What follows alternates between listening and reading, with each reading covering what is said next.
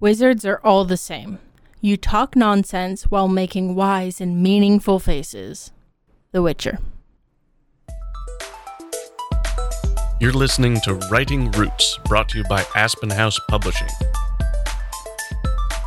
Welcome to Writing Roots. I'm Leigh Hull. And I'm Ley Esses. And we are continuing our series about using time as an author.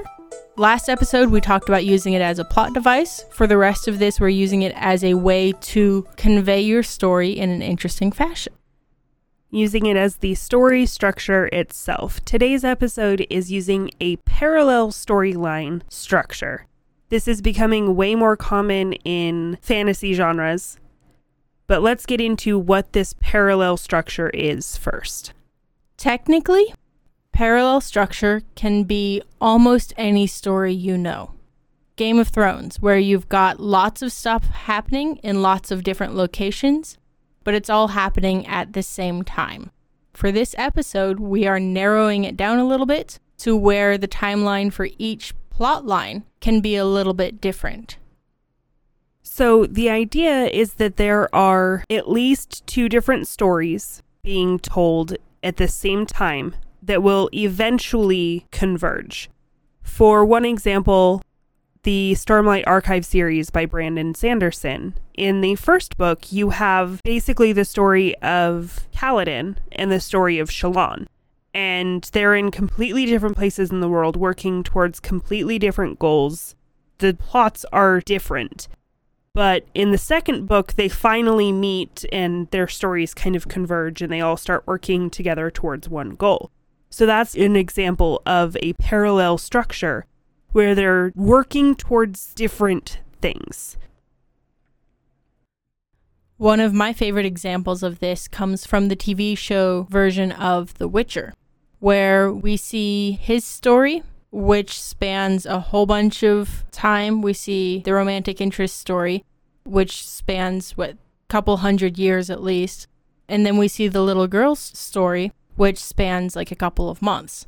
We're seeing the beginning of all of these stories at the same time, even though they don't happen at the same spot in the story's timeline.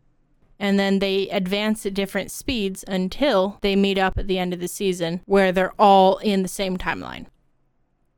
The one thing I will say about the Witcher series is that this was not conveyed very well. You had to be really paying attention to like character names and imagery that popped up in order to understand that it wasn't all happening at the same time.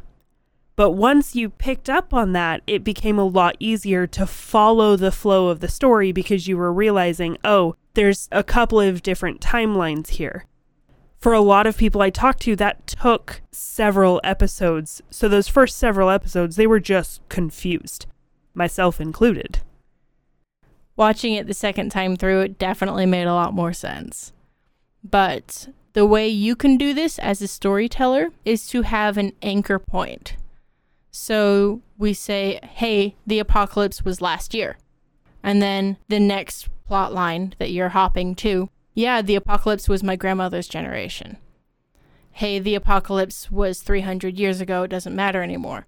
And then as these characters converge, you can have a reference point for all of your characters where they all meet up, and then it starts to make sense. Going back to the Witcher example, this reference point was actually a brother and sister, like tertiary characters where in one storyline they were children. And then in The Witcher's storyline, he was dealing with the fallout of their incestuous relationship. And then in the other storyline, it was brought in somehow, and I can't remember how. But it was when I finally figured those characters out that I was like, oh, I get it now. Something you do have to keep in mind as you're building this type of story structure is they do need to meet up at some point. Doesn't have to be the end. That tends to be the most common because all of your characters and your reader and your audiences are leaning toward the end of the story. But in the case of Avengers Endgame, they met up and then split up and then came back. And like in the example I said at the beginning, Stormlight Archive, they didn't meet up in the first book, they met up finally in the second book. And there are still several other kind of plot lines that are starting to trail in as the books continue. So we're on book four now, and we're finally getting some other storylines to tie in fully but it is something you should be working towards because they do need to relate somehow. You can't just tell two simultaneous stories in the same world for funsies. You need to have some point while you're telling them at the same time in the same book. They need to be, in essence, the same story. So, the story being the problem and the solution. We're not talking about any particular characters or this or that. You will need to have multiple points of view. We'll get to that in a second. But the solution is the same. The characters meet up and save the world, or destroy each other in a Mortal Kombat style showdown.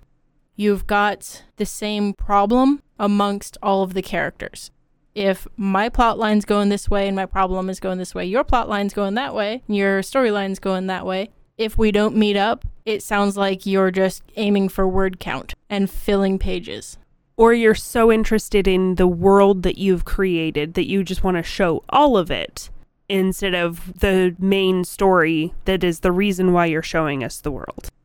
Most of the time, when I see authors do this, their word count is enormous. So, what I would recommend is make it two different books or three different books. You can have them guest star in each other's story. The Marvel Cinematic Universe is based on that. But tell one problem, tell one solution per book. The other thing, parallel timelines are not flashbacks. That is not what this is. A flashback is going back in the character's own timeline to show a piece of that story. And as we always say with flashbacks, don't have them just for the sake of them. They need to move the story forward in some way. But it's filling out my character's backstory. Don't care. Backstory can go off in its own little world, in its own little story, and live there. So if your character is a CIA spy and leading a double life, flashbacks to his real life versus the cover story he's doing now are only relevant if the real life side comes and screws with the cover story now. They need to have an impact on either the problem or the solution to be part of the story. Otherwise, again, it feels like you're just filling pages, which is great if that's what you want to do, but it won't make your story as compelling as it could be. As we mentioned in the beginning, this story structure relies very heavily on having multiple points of view. If you don't have more than one point of view character, you don't have a parallel story structure. That's kind of in the definition of parallel, is you've got more than one. If you're moving forward and backward in time, that's a slightly different storytelling device. You're on the wrong episode for that. But if you have several different characters from several different locations, even if the Guardians of the Galaxy and Doctor Strange end up hanging out for a minute, then their stories are colliding and there's a point to it. But for the most part, two different timelines, two different stories, keep them separated. If you've got this story that you want to do in this parallel structure, multiple points of view are necessary but again, make sure you're working toward the same goal, the same solution. I will put a little asterisk on that because just because you have multiple points of view does not mean you're telling a parallel storyline. Your characters do need to be separated somehow for it to be parallel. Technically, Finding Nemo is a parallel story structure even though we see what's happening on the same timeline, kind of more or less at the same time, they're in two different enough locations that their meeting up is the goal at the end. So the idea is that you have your individual characters with points of view can have different subplot problems and solutions that they're working toward. But those need to play in to the entire story arc's problem and solution. That's the difference. So if they are not playing into that story arc, then it's not parallel, they need to be different books. But even if their subplots are different, as long as they're playing in to that in bigger structure, then it is parallel, it works. So in this, everybody starts at their own point A, working towards a singular point B. In the structure we'll talk about in our next episode, the Rashomon, everybody starts at the same point A, working towards their own point B. I hope that we have made sense. It is a little difficult talking about time because time is wibbly wobbly. If I had a whiteboard right now, I think I would be making a lot more sense. Yeah, we need to have a whiteboard and maybe some cork boards with the uh, strings to tie between different things. Yes. But remember, you don't have to tell a story in the classic one point of view, one story arc. You can play with time and you can have multiple characters in the same setting working towards the same point to be.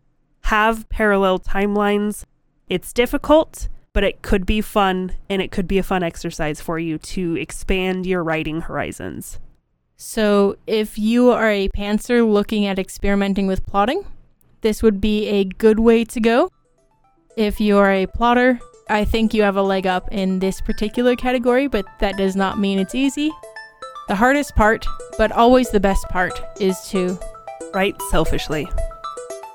If you have a question or comment for our hosts or a topic you'd like us to cover, send us an email at writingroots at aspenhousepublishing.com or find us on Facebook by searching for Aspen House Publishing.